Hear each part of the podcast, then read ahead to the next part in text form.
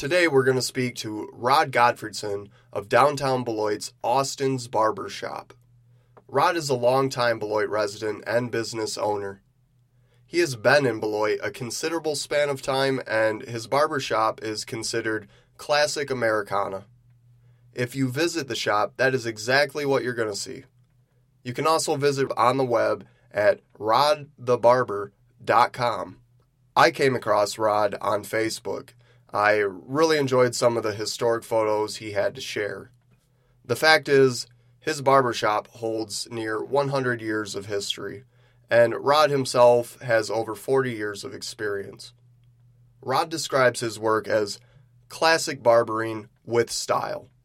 He is an individual who I think would have many great stories about Beloit, considering the people he interacts with on a daily basis, as well as his obvious dedication to remain busy in our city. When my daughter Lydia and I arrived at the shop, the sign said, You're next. And we were lucky to catch this busy guy for about 20 minutes. But Rod was an easy guy to talk to and happy to sit with us. The Beloit Podcast is glad to welcome Rod to the show. marbles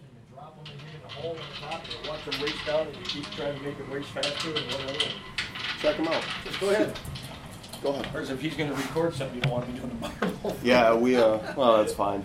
So what's Um, up? I don't, I don't know anything about Beloit Podcast. Help me. It's brand new. Uh, we're Okay. trying to highlight good things, historical things in Beloit. Uh, well, then you're at the wrong place.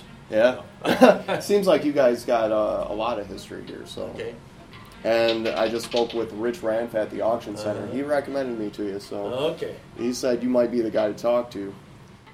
How did you get to where you are in life right now? Right here in the barber shop. Okay. Well, I originally, when I graduated from high school, I went to technical college for electronics technology, only to find out I didn't have the math background that I really needed. hmm And so um, my counselor or whatever suggested from the things that he'd seen from my classes that maybe something working with my hands would be a better idea. Yeah. And I also had a very good friend that I hung around his barber shop, and uh, he said, "Hey, why don't you go to barber school?" And, and he said, "You know, learn learn how to do it."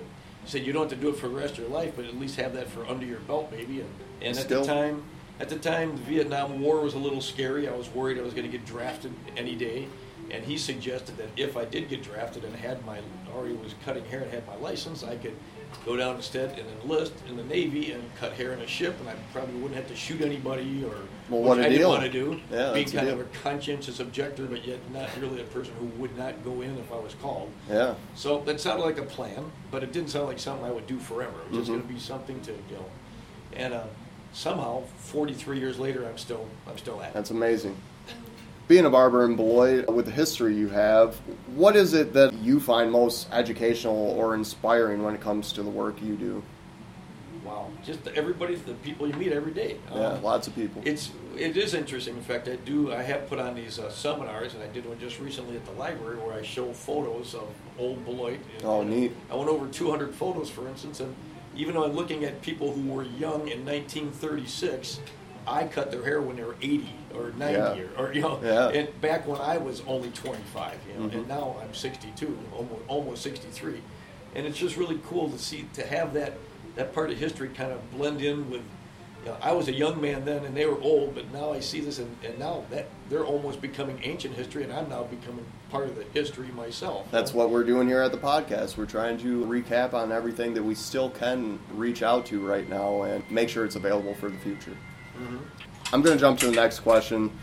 Personally, I find Beloit is kind of 50 50 with stories that are uh, positive that go around here. We have a lot going on. Sometimes it's hard to pay attention to all the good that has happened here. Can you give me a story or a memory that makes you reflect on Beloit in a positive way? Maybe uh, a moment in time you enjoyed right here? I tell you what, I enjoy every day right here. I walk to work with a smile on my face. I That's just look around and see how how things have changed and how beautiful it is just walking along the riverfront and coming into downtown and just it just makes me feel good. I, I, I love I love Beloit. It's I moved here in 1978. I was already, like I said, 26 years old, so I haven't been here all my life. But Yeah. I can't imagine living anywhere else. I, I just I really enjoy it. So I can't think of one moment. I mean, I just. But Yeah. then again, but then again, I'm kind of a positive person, and I kind of you know. Just that's why we're life, here. so. That's great. Okay, so now that we've discussed a little about Beloit, I want to ask you about technology. You don't incorporate a lot of technology into this barbershop, yet you're not put off by that in any way. What is it like to remain here in Beloit as technology has advanced? Uh, in my job, it really doesn't make a big difference. This is probably a type of job that even 50 years from now really won't be a lot of changes and as it's far still as what going to we be do. here, right? You know, I've even had people say, "Oh, aren't you worried that you'll be put out of not me, but you'll be, you know, this business will be put out of business with robots?" And I keep saying, "Would you stick your head in a box and have a bunch of sharp objects come at you, or, or would you have even a robot come at you and maybe dis- misfunction or something while it's got sharp objects?" So Doesn't sound safe. I don't think it's something we have to worry about. That It's an actual However, human skill. To, my kids did talk me into something here about three years ago that was probably the best thing that I ever did, and that's buying that iPad over there. And Yep. what I do with it, I then can use a square reader and I'm able to take debit and credit cards. And um, I know that I satisfied people of all ages, but I was noticing that I was losing customers between the ages of 18 and 35. okay. And since I've had the, the iPad and I now can easily swipe, you know, their credit cards, I'm seeing an influx. In the last Right. two and a half years, I have seen more new customers that are tech savvy people because they do this kind of stuff. And it's probably the best thing that's happened in my business in, in the last 20 years. That is really that's an easy thing you can do right now to kind of advance the technology of your business. But like I- you said, you have a skill here that will be still able to be provided uh, 50 years from now. And I was always kind of the, like, I'll be darned if I'm going to let the bank take 2.5% or whatever for, Yes. you know, 2.75 for, for making change. Yep. But I tell you what, it's been the I, I've, I've seen more dollars come in my door just in the last two and a half years. It's been more than worth it. Wish I wish I, Yeah. wish I would listen to my kids earlier. There's there's things developing right now uh, that are zero transaction even. So uh, it's called Bitcoin, and I'm going to be talking to more people about that when I talk to more businesses in That Beloit. sounds wonderful. Yeah.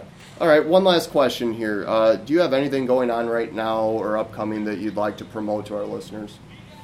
Things stay pretty same around here. Nothing really changing. You know, I would like to find a, someone who could come in and work with me if I could find the right person.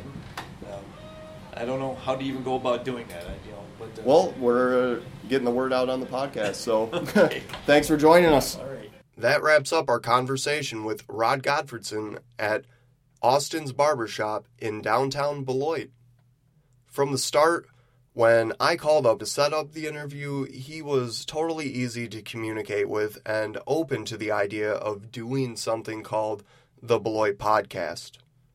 Rod was happy to greet us when we got there. When we walked into the store, it really carried uh, an environment that I could only describe as a classic barber shop.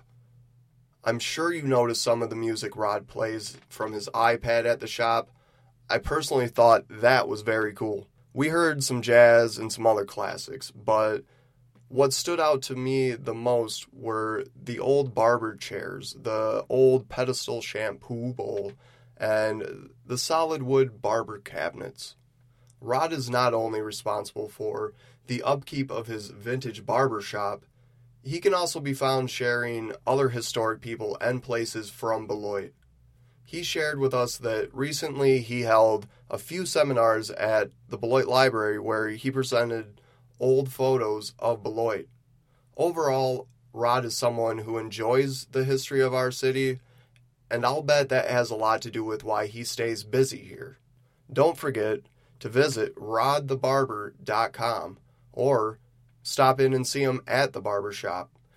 I want to thank Rod for taking the time to check in with us, and maybe we can get him back on the show in the future. Send your comments and questions to thebeloitpod at gmail.com or comment on Facebook, our main website, thebeloitpod.com. Also, you can leave a voicemail at 608 466 6013, and I will take your calls Monday and Friday. Thanks for stopping in for another episode of the Beloit Podcast.